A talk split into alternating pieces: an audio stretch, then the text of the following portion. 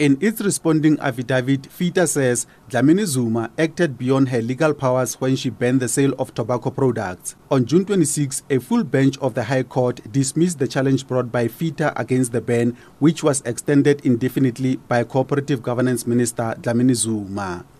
FITA is now appealing the matter in the Supreme Court of Appeal and is challenging last month's ruling of the North Gauteng High Court. FITA believes the High Court erred in its interpretation of the threshold in the Disaster Management Act under which the government declared a state of disaster in response to the COVID 19 pandemic. It also believed that the Cooperative Governance Minister surprisingly disregarded the critical important need to give due and proper weight to the issue of fundamental importance, such as the far reaching economic, physical, psychological, and social considerations. It further argues that the medical material relied upon by the minister is simply unacceptable and cannot pass any basic rationality test. FITA says the Pretoria High Court failed to have a due regard to the expert evidence relied upon by FITA, which credibly pointed to the serious shortcomings in the minister's approach. FITA contends the matter is of great public interest and importance. The organization argues that the ban is irrational and in excess of executive authority. Meanwhile,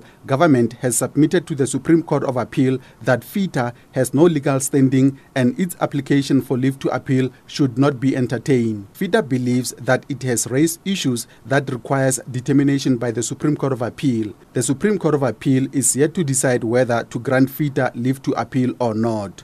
I'm Ishmael Mudiba in Bloemfontein.